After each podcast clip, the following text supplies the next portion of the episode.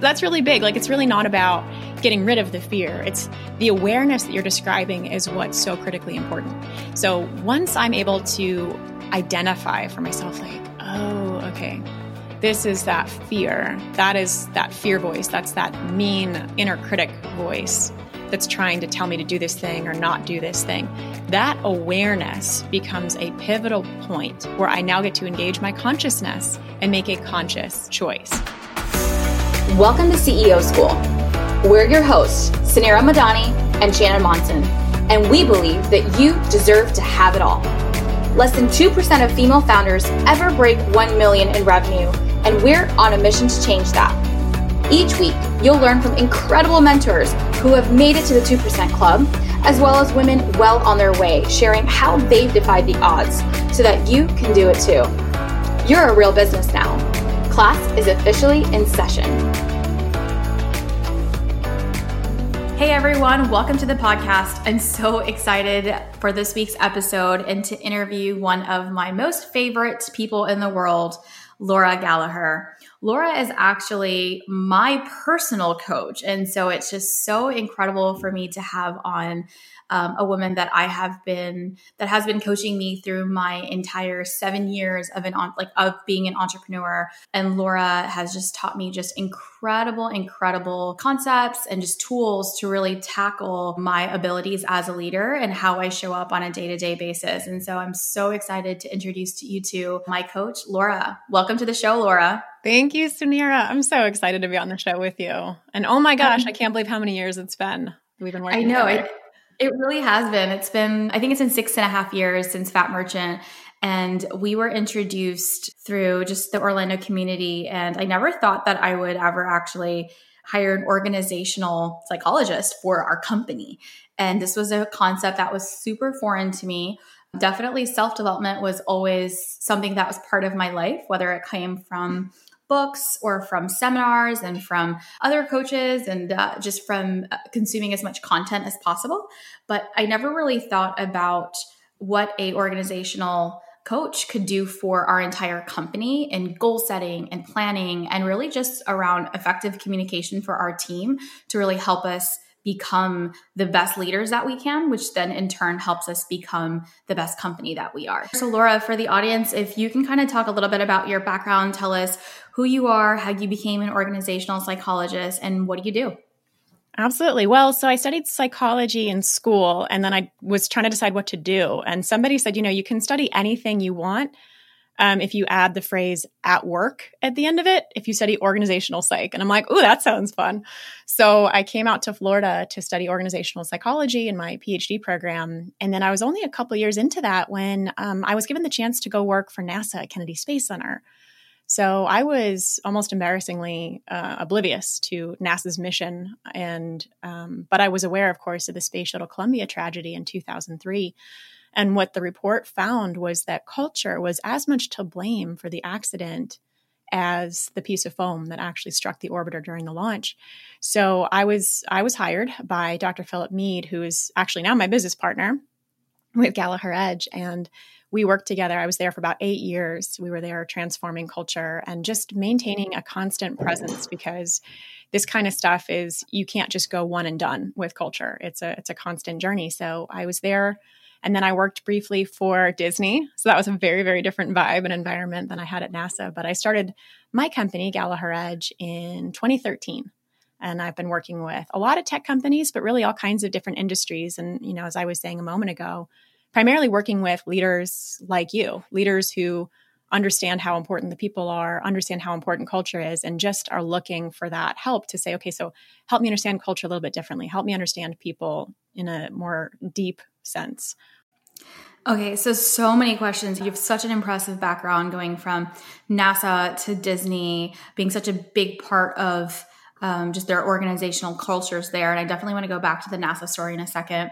And then starting your own company and helping other companies. That's what you do is you help other companies have culture from the inside out and have values that the company can stand behind so that you have a strong environment and the people really are just they jive so incredibly well that business actually becomes easy. And this concept of having this organizational psychologists come into an organization and really understand each and every single like pivotal team member understanding what even culture should look like because everyone every every company has different core values every company has different cultures. What is important to that organization and how you know you can ensure that all the there's like just team cohesiveness. I've just i've been so blown away by what you've been able to accomplish and i want to get into details about that as well of like what you do that really helps these teams. Um, and some tactical tips that our audience can take away, especially for those that have small teams, may not have like large teams. So many things to talk about. I'm so pumped to have you, Laura.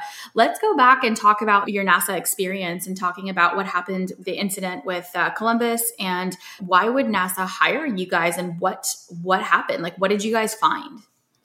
Well, so you used a phrase that I really love, right? Which is everything is from the inside out. And so, yeah, what's so challenging? So, we define culture as an emergent property um, of an organization based on the interactions of the behaviors and beliefs of the individual employees. So, the fact that it's an emergent property, part of what's so tricky about that is that you can't really work on it directly. And you also can't work on the individual pieces and parts and and pretend to know that, yep, you know, we're just going to add these things together. It's really about understanding that it's a complex system. So, whenever I speak about the NASA story, I always like to caveat it by saying that, you know, on a podcast like this, where we're going to spend a few minutes talking about it, there's no way that I'm going to fully capture the complexity of everything that was going on. But one of the things that's so crazy about it is that NASA is regularly recognized as one of the best places to work in the federal government. Like it actually scores number one most years when they do their survey of the entire government. And it, people are really dedicated there. I mean, we're talking about literal rocket scientists, and you know, NASA has the ability to really attract amazing talent. And people, I think the statistic is like tens of thousands of hours of paid annual leave is donated back to the government by NASA because people don't use their vacation. That's how committed they are to the mission. And so when you hear that, you're like, wow, they are crushing it. So how how in that kind of environment can you still have such flawed decision making that actually is life and death, right? That's where it becomes so complex. And so, you know, again, it's an oversimplification, but if we look at it really on three levels, uh, at the organizational level, there were things about the design of um, the organization that contributed to the accident. Specifically, you had the functions of like safety and engineering. Safety and engineering are the ones who are going to be calling out when there are major anomalies, when there are risks, but they were actually buried underneath the program when you talk about the org design. You know, so you think about like an org chart, that means that safety and engineering don't have the same seat at the table when it comes to making these really critical decisions. And it's also not really fair to look at the shuttle managers and say, well, you're supposed to weigh all those things equally because they're not. They're in charge of managing the program, which is driven by schedule and budget. And so you've just got a fundamental flaw in the design. And one of the things we say is that organizations are designed to get the exact results they get. So that was one of the, the key things that happened was a, a reorganization um, at Kennedy Space Center. Engineering and safety were pulled out of the programs. They had their own senior executive service directors. They had a seat at the table on, when I was there, we called it the fourth floor. You know, that's where the highest officials were um, at headquarters.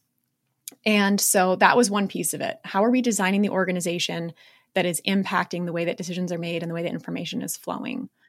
Um, on a team level from communication standpoint um, i, I want to kind of pause there really quick laura on it's it's so crazy just even just the structure and team organization even if you have a small team or a large team it's so important to have the team organized in a way that they're communicating with each other and that they have the right roles and responsibilities. So even for the audience that's listening that is going through, you know, team building or even has a team to really think about the structures of their team and not just taking it for the uh, function of what the team does, but really is it actually working for your organization? Absolutely. Yeah, I mean it's it's a huge thing. We're very as humans we really pay a lot of attention to our environment. I mean, we have a ton of individual differences, but we look at the environment and we make a lot of assumptions, tell ourselves a lot of stories about how we're supposed to be or who we're supposed to talk to or what decisions we can or cannot make. And so, unless we make those things pretty explicit, we're going to stumble all over each other. And so, that's a big part of that process is like, let's just get really intentional and clear about this. Um, and so that was true at the organizational level. And then at the team level, the main thing that I, I highlight is, um, you know, one of the senior leaders was quoted after the accident and after understanding some of the the cultural implications. He said, "You know, we just as managers, we were not listening as well as we needed to. Um, and as you can imagine, like the shuttle is one of the most complex systems ever created by human beings. And so there's always numerous anomalies that the engineering and safety teams are trying to figure out. And so it's like they're always trying to wade through so much information and data. And now imagine you've got this technical person who's trying to explain to somebody who's maybe not as technical, hey, you know, we have a concern about that foam strike. We don't know exactly where it hit. And data and simulation show that maybe it could be catastrophic, but they're actually trying to explain it with the numbers and everything. But if they're not doing the best job at first at explaining it, and leaders end up dismissing it because the, they're not just making that much sense, you know, they don't really understand it, and so they they're like, eh, we don't really have to worry about this. Again, it's kind of oversimplifying, but that was happening. They weren't fully listening when they felt confused they were more likely to dismiss it than really take it seriously and so listening and going out of your way to say okay tell me more help me understand versus going eh i don't really think this matters on a team level, that's critical. And Sunir, you know, we've talked so much at Fattmerchant about listening. We talk about levels of listening. You know, how do you do this? How do you get through initial defenses to truly hear what somebody else is saying? And so that was a, a huge element. And then as a psychologist, the thing that fascinated me the most was at the self level. So we talk about culture from the inside out. Everything starts with the self.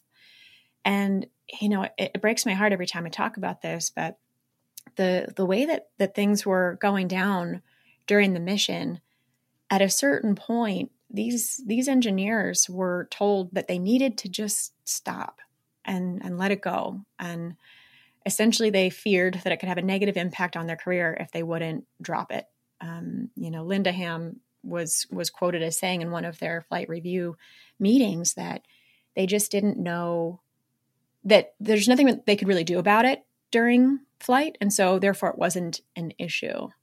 And so, to have that sort of be shut down and then be told explicitly or implicitly, like, you got to let this go, when they themselves aren't totally sure what might happen, they ultimately had this intra personal fear. That means fear that they're not even fully aware of that stopped them from continuing to speak up. So you've got some of the smartest people in the world. You've got literal rocket scientists who they're they're human based subconscious fear stopped them from speaking up. And that's in the case where it's life and death. And they didn't know that for sure, right? Nobody knew anything for sure. So imagine in any other organization, most of which you're not actually looking at life and death, how often do you think the employees go, eh, you know what? I'm just gonna, I won't speak up about this. I don't want to put my neck out there. I don't want to put my head on the chopping block. Like, I'm not gonna risk pissing off leadership and so I'll just stay quiet. And that type of thing becomes really insidious in organizations. And so, a big part of what we do, both when we were at NASA and then now in working with companies, is help people understand what are their self based fears? What are the insecurities that get triggered for them in conversations with other human beings that stop them from being fully open, stop them from being fully authentic? And we help them to cultivate the skills and the courage to actually speak their truth. I think that's so powerful. And even just every time I've heard this story a few times now, and every single time I hear the NASA story, it really does strike, you know, something in me that something could have been prevented if one, people felt that they could speak up, and two, if they were actually ultimately listened to or felt that they they had leadership or they had an environment that they could have open dialogue. And a lot of things could have been prevented. And it wasn't just about one person. It was all the little micro things that took place that ended up causing one of the most tragic accidents. But it could have all been prevented if there was a strong culture of communication and transparency even in an organization that is filled with the smartest people in the entire world. Right. And it, it just really strikes a chord in me. So I, I really want to talk about when you talk about the fear, right? At the end of it, the root cause of so many things, even like remove the team level stuff. Let's get down to like this the entrepreneurs, like, uh, you know, all of us that mm-hmm. are listening. And there's so many limiting beliefs and there's so many fears. Let's talk about kind of like some of the things. I know you spend a lot of time with all types of executives and really, really successful leaders. What are some of those fears that constantly come up that you see? So, the first thing that I want to do is normalize fear like I, I, throw that word around a ton, as you know. and yeah. I feel like for you, you're like, yeah, we're afraid of a lot of stuff. You know, it doesn't, there's no reaction there. But for a lot of people, they actually have resistance to the idea that they're afraid. They have some kind of really strong negative connotation with fear. Um, and if you're not willing to recognize the way in which fear is affecting you, then it will forever affect you. So, the way I like to normalize it is just remind people like we have evolved to be fearful creatures, and our fear is not all horrible. Like back in the day, it used to really keep us safe, right? I'm maybe not going to go pet that saber-toothed tiger over there. I'm a little afraid. I'm going to hide behind this rock. And then, hey, I'm able to procreate and, you know, pass down my seed. And so that whole like, you know what, I'm a little afraid that actually became necessary for our survival as a species. So we all have fear. We all have fear. And I think that's the most important thing to start with. Just recognize that, maybe work through whatever issues you have if it triggers, like, I'm not afraid. Because no, we're all afraid. And it's actually not even about getting rid of fear, it's about being courageous in the face of fear. So, and then as far as what, what types of fears we have, the the most challenging fears are the ones that come back to our self concept. So, how I see myself, part of that is in my conscious awareness, and part of it's in my subconscious. So, I've got certain stories or ideas about who I am, or how I am, or what I am. And if those things feel threatened in any way, then I am likely to show up defensive. And when I'm defensive, that's actually it's fear based, whether I realize it or not. And so we talk about it in um, there's really three things that humans want. We want to feel significant, competent, and likable. And so anything that might be happening for us, um, whether it's just working with ourselves, or maybe you're talking to a potential client or a customer or uh, a mentor or somebody that you really admire, like Suneera, I, I imagine that a lot of the people that get to work with you feel intimidated because you're such a badass, right? And so they might have all kinds of fear in their conversation with you, and it's out of a pure like admiration. So I hope not. I hope I'm not giving that off. I see, but I don't think it's about you giving it off. It's just that you're you're such well, to me, you're so impressive, right? And I think that you have this amazing following because people really admire that. So even when it's like from this place of such positivity and admiration, we can become so concerned. You know, if if I'm in conversation with you and I'm afraid of you not liking me subconsciously that means well like i'm afraid i'm not actually likable fundamentally. And if you don't like me that's maybe evidence or proof of that. And that's going to be so scary to me that i might struggle to say no to you when i really do want to say no or when i have genuine concerns about my ability to like you know meet the commitment that you're asking for or whatever that is. That kind of stuff happens in all kinds of relationships where people say yes to things that they really want to say no to. We call it people pleasing right? Mm-hmm. And so mm-hmm. the fear is what's going to happen in this dynamic? Will this person think that I'm not competent because I'm saying no? Will they not like me because I'm not being accommodating? You know, will they start cutting me out of their life and I won't be important to them anymore if I'm not just saying yes and giving them what they want all the time? So like that's that's one example that really kind of hits on those three things. I think that's I think that what you talked about the levels of fear of like where it comes from is you know I want to repeat that again. So it is being competent, likable, and what was the third one? Significant. Significant, yes, significant, likable, um, and competent. And it's so true. I mean, on every level of my entire life. I mean, I'm just going to put myself in this in this position. Um, still, I have fear of that even today. Like, it doesn't matter. Like, I've, you know, I don't want to say that I haven't worked through it. Um, but it's still a constant like that is like the base fundamental of, why we exist as creatures right? Like we want to feel all three of those things. And yeah. it's it's normal right? Like that's that's the whole point i think that you're trying to make that it's very very normal and it comes on at every different level. How do i stop myself from getting in this um like fear-based mindset all the time of like i'm not good enough or i'm not competent enough? Like what are some tools that um, we can do to like, that we can overcome that yeah. Well, so and I, I love that you're acknowledging that you still have the fear because that that means you're still human. So, you know, congrats on that. like and that's that's really big. Like it's really not about getting rid of the fear. It's the awareness that you're describing is what's so critically important. So, once I'm able to identify for myself like, oh, okay. This is that fear. That is that fear voice. That's that mean inner critic voice that's trying to tell me to do this thing or not do this thing. That awareness becomes a pivotal point where I now get to engage my consciousness and make a conscious choice. Now, you know, I talk about this stuff all the time, like all day, every day, even in my personal life, I talk about this stuff all the time. And I'm not going to tell you that every single time I make a decision, I'm I'm not letting fear rule me. That's not the case at all. It's that way more than I used to. I'm able to notice when I have fear and now I'm making a conscious choice rather than letting the fear drive me. So, one of my favorite um, pragmatic tools that I talk about is this idea of coping. So, part of what we assert is that there's really only one fear. Yeah, I mean, yes, significant, competent, likable, that's how we want to feel. But the real fear isn't about what might happen. The fear is that I cannot cope with what will happen. Hmm. Because we're not looking to actually change everything in the world around us such that nothing ever goes bad or wrong. You know, I mean, that's that would be a really painful way to live, actually, because things are going to happen outside your control all the time. So if I can focus instead on my ability to cope with what might happen, generally I find, oh my gosh, that gives me so much courage. Because even if it's like, you know what, maybe I wouldn't like that. Like I'll just go back to this, you know, small example. Like let's say you're asking me to do something and I find myself afraid to say no. I can think it through. I can go, okay, so if I say no, what might happen? okay, even if I'm looking at kind of like reasonable worst case scenario, she might feel angry at me. She might feel disappointed in me. You know, um, maybe she won't want to work with me anymore. So those are all sort of like worst case scenarios. And so the question can become okay, so if that were to happen, can I cope with that? And what would that coping look like? And normally people can find like, oh man, I've been able to cope with things like that and so much more. So yeah, I can cope with it. I may not love it.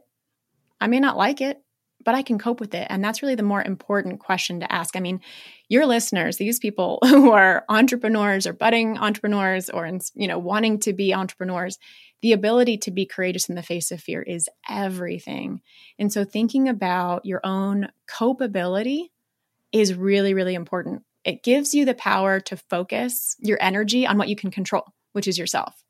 So instead of me trying to like manipulate in the conversation where I'm kind of saying no to you, but not really saying no to you, or I'm trying to just throw all, you know, we talk about the squiggly line, right? Like just be really sort of opaque in my communication. And you're like, what is happening? To try to get you to feel a certain kind of way, I can actually instead focus on, well, how can I cope even if this goes in the, the way that I don't want it to go?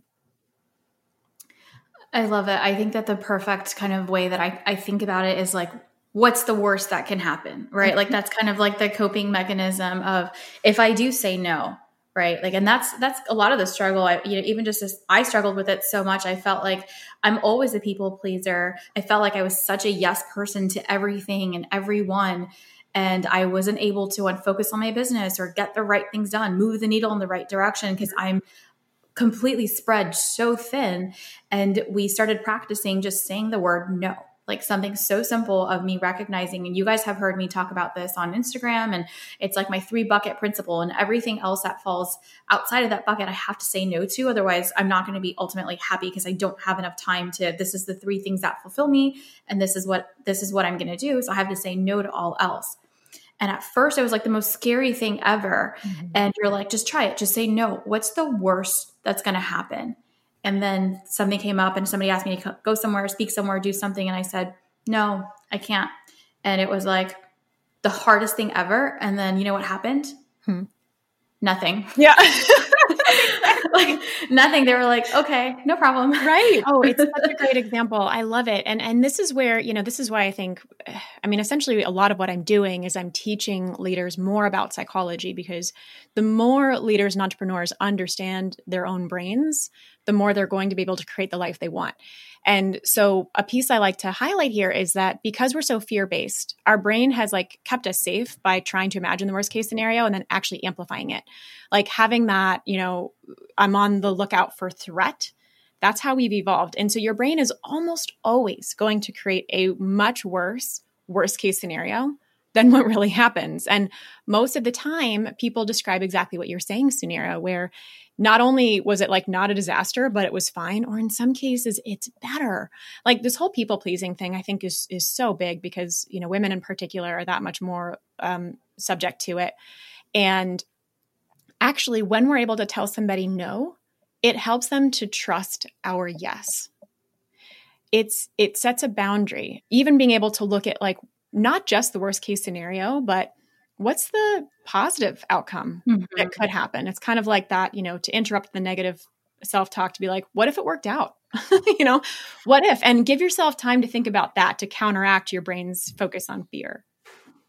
I love it. There's like two concepts that I'm like dying to jump into right now. Mm-hmm. Is really on active listening and communication right? So i think that sometimes we've you know something that i've learned is that i think that i'm being a good listener and i'm absolutely not. I'm only hearing what i want to hear and i'm only validating my own story in my head. Right yeah, gosh, and there's so many variables so here. so many concepts. So and defensiveness. When you talk about defensiveness, so I'll talk about defensiveness in the context of listening because okay. the two pair so well, as you know.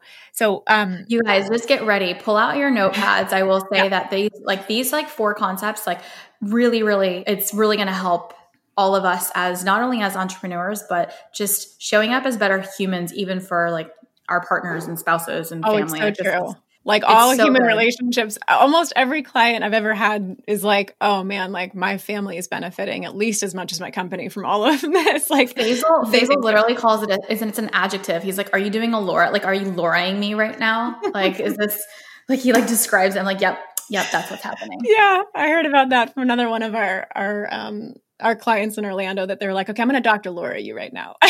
was like, oh gosh, I've become a verb. Okay. Um, and these concepts are definitely not all mine. I'm just the delivery mechanism. Okay. So listening. So especially when we have um, potential conflict or potential disagreement, defenses can get triggered. And when defenses are triggered, we actually usually don't know it. Sometimes we're so defensive that we we know it and we acknowledge it. But the the challenging thing about defensiveness is that we don't recognize that there's fear present. We actually usually feel very justified in however it is that we are showing up. We tell ourselves this is how i have to show up or i've, I've had so much success in showing up this way. People pleasing is actually a form of defensiveness I, if I'm people pleasing, I'm saying yes to something I don't want to say yes to. Yeah, can you um, can you kind of talk about what are defenses? Like, what is defensiveness? If it's just one more meta up. Right. So defensiveness is I am protecting myself from the feelings about me that I don't want to feel. So I'm never actually defending myself against you or anybody else. It's that when something's happening around me, I have a story in my head, and it's probably subconscious, at least at first, that story triggers an emotional response. It triggers actually that biological fear in us. And so that's why, as you know, Suneera, we ask people to really pay attention to their physiology, like what's happening in your body. What do you notice? It's going to be your first signal that you're maybe not in the best collaborative mode because your insecurity is triggered. And so defensiveness is actually stifling that painful negative story that you have inside about you by distorting your reality. Does that make sense? Say that again. so, defenses are defending us against the internal feelings that we don't want to feel. And we distort our reality in order to not become aware of those negative self feelings. How do we do that? Like, what are we doing? Is that how is that is that how we're like showing up and well that so, is the act of the defense? Like that is like the the different types of defenses? I see defenses because they're so stealthy, as you know. Like, um, you know, we one of the the forms we use, and I'm happy to share it with your listeners, is the Signs of Defensiveness survey. It's a one pager. It's been put together for years of people going through this work and identifying, like, oh, you know what? Sometimes when I'm defensive, it, it looks like this. Like for me, it might look like loss of humor. You know, we're having a conversation and somebody makes a joke, but I, I, I can't laugh right now because I'm just I'm feeling too serious. Or it could look like being too nice, people pleasing, and it's always about like there's something internally that I'm working really hard to not feel. And it manifests as something that's less than collaborative, whether it means that I'm withdrawing from the conversation or I might find myself getting like really antagonistic and kind of hostile with you, which is probably also mm-hmm. going to, you know, end the conflict or I might choose a path of um, just like avoiding or neutrality, which is kind of withdrawal, depending on how you look at it. So defend like let me let me tie it into listening and let's see if that can like okay. make some things click. So if somebody is saying something to me and immediately I have a different opinion. Okay, so there could be conflict here. Conflict is not bad. Healthy conflict is actually really critical in an organization. Um, what I might want to do is what we call level one listening is um, no you're wrong right and and i might be doing that from a very positive place. It might be a very like benevolent place where I'm like, oh, no, no, no, no, you just don't understand reality. And so then level two becomes, you know, well, you shouldn't feel that way. Um, and then so I'm invalidating your your feelings, right, and your thoughts and wherever they, they have come from, even though I probably don't fully understand them yet. And then level three is like, well, let me tell you how it is. So those levels are defenses that level one, level two, level three. There's something about what you're saying that I'm not letting in. And I don't actually want to take the time to understand what you're saying. I simply want the conversation to go away. I want it to go in the direction that I want it to go. And it's stealthy because it happens even when we have a positive intent. I might think, like, oh no, you just have a little bit of wrong information. All you need is this right information, and that's going to solve the problem. But that's not how human beings work because, you know, we are meaning making machines. And so whatever meaning people are putting on what's happening, they're understanding the situation. You just telling them that's not how it is almost never solves the actual problem. And so, what you want to do as a, a listener that's where you're not coming from a place of defensiveness, where you're truly open, you're paying attention to the human being in front of you, and you're not making it about you. That's one of like one of our catchphrases. I love that. Listen like it's not about you. I love that so much. I want you to say that again. listen like it's not about you. Just listen to this human being in front of you who is speaking about their experience, their truth, their perception. It doesn't matter if it's quote unquote wrong. Look, we're all wrong. Like, let go of the idea that there's some kind of right or wrong when we're talking about, you know, human experience. So when you get to level four, it's tell me more. I want to understand. And this is a beautiful choice instead of no, you're wrong. So if you're saying something to me and I'm like, oh, no, no, that's not true in my head, instead of just shutting you down, I can say, okay, so that doesn't seem the same as what I think I know, but but tell me more. Help me understand. And like this is a great example of, you know, what was missing in that example we talked about with with NASA right? If there was more of that, tell me more, help me understand, versus like, no, no, no, it's not an issue, or we don't have to worry about that, or that's not what the data say, and just shutting it down, then we can actually, we learn. We're learning, we're keeping the communication channel open, and we're understanding at a deeper level actually, why does this person think what they think? Where did that come from? As a leader, that's really important to know. And by practicing that level four, level five listening and not making it about me, I can really just focus on what they're saying and what's important to them. I absolutely, this is totally game changer. This was definitely really, really game changer for me. And it takes a lot of practice, right? So it doesn't just happen overnight. Even through my entire journey, it's like, it's a muscle that I have to constantly flex and practice um, and have these tools. So before I just come and take over the room and and start explaining my ideas or cutting somebody off to say, hey, actually, this is what it is. I have to be cognizant of the human that's in front of me and their experience and what what their truth is and what where they're coming from. And, I think that's probably like the biggest lesson that I've been able to capture on like a day to day, doesn't matter what human I'm with. Yeah, I think it's a really good way to root yourself. It's just focus on the human being in front of you. Remember that they're a human being. And if you're able to prioritize the relationship, not necessarily over everything all the time, but if but most of us just we we just gloss over it, you know, too quickly, um, especially in work contexts where we're we're really task focused, and I mean, it's it's not easy to start a business and run a business, right? We know how hard it is, and so we're so quick to want to jump straight to problem solving, but to try to pretend the human being isn't a part of the equation is where a lot of teams get it wrong. And I want to highlight too, like you're saying, you know, about it being a practice. It is a practice, and we don't want people to get hung up on perfection. It's actually a recovery model, not a perfection model. So it's totally legit to be in a conversation, realize, like, oh, shoot, I just totally interrupted that person.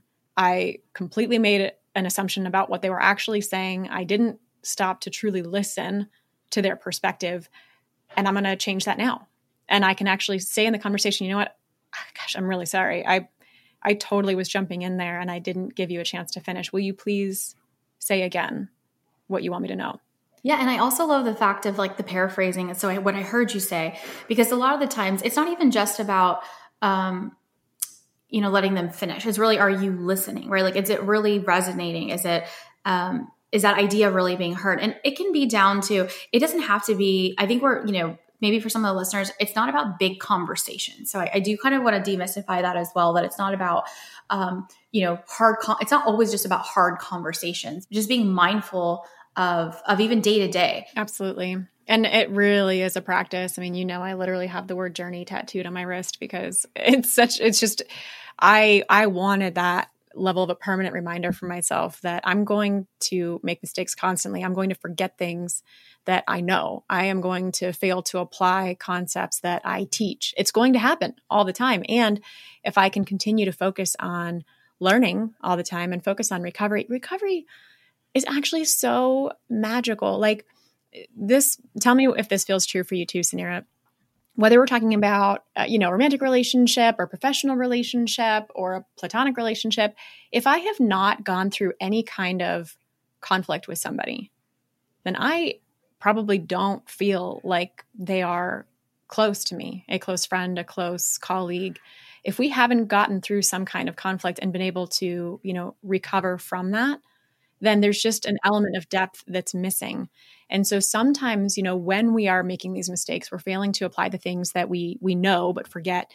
Those are some of the most beautiful, beautiful opportunities to recover and build trust. And like when mistakes happen, how we handle them can actually be these amazing crucible moments in relationships. And I think if we come from that lens, in any in any conversation, whether whether that be like Laura, like you said, in a in a romantic uh, relationship with a friend, with a business partner, right? I've seen this happen so many times with business partners that just aren't able to communicate and just recognize that because there's two strong alphas, right? And I see that I see that conflict all the time, but that also recognizing that healthy conflict is also equally important. Laura, what is healthy conflict and why is conflict? Why is this important? Should it not be important? Shouldn't we avoid it at all costs? so, and that's, you know, that's the thing. A lot of um, leaders will mistake the absence of conflict as, you know, we're doing really well. Um, we get along great. But getting along is not the primary purpose of an organization. The primary purpose of an organization is to achieve their mission, right? And achieve a future vision and contribute to the world. And if we're not inviting a diverse perspective of ideas, then there's no way we're going to be making the best decisions that we can. So the, you know, healthy conflict is in between the hostile conflict where something becomes personal or where people have become um, angry, insulted, offended, hurt, are hurling, you know, those same things back at the other side. You know, that's unhealthy. And then the avoidance of conflict, or what we call artificial harmony, is also unhealthy. When, I mean, this is because if you take a look at the NASA example again, I mean, this was, this would have been conflict. Like, hey, no, we really think this is something to pay attention to. We don't think it's safe for Columbia to return to Earth. Like, well, there's nothing we can really do about it, or it's probably fine, or there's error in the modeling and simulation. Like, that's an example of conflict, disagreement based on different perceptions, different backgrounds, different access to data, different understanding of the situation, different priorities. So you don't want to lose those differences. In fact, if you want to have innovation, if you want to have creativity, you need to have those differences. And so the ability for us to have conflict in a way that's really healthy is key. And one of the best ways to capture is this healthy conflict or unhealthy conflict is how much are we able to really keep the conversation about the problem itself. Versus if I'm making anything you're saying about me, right? Remember that listen like it's not about you. If I'm making something that you're saying about me, now it's probably going to venture into either artificial harmony where I just shut down because I don't want to engage in this and I don't want you to say anything that, you know, I might feel hurt by.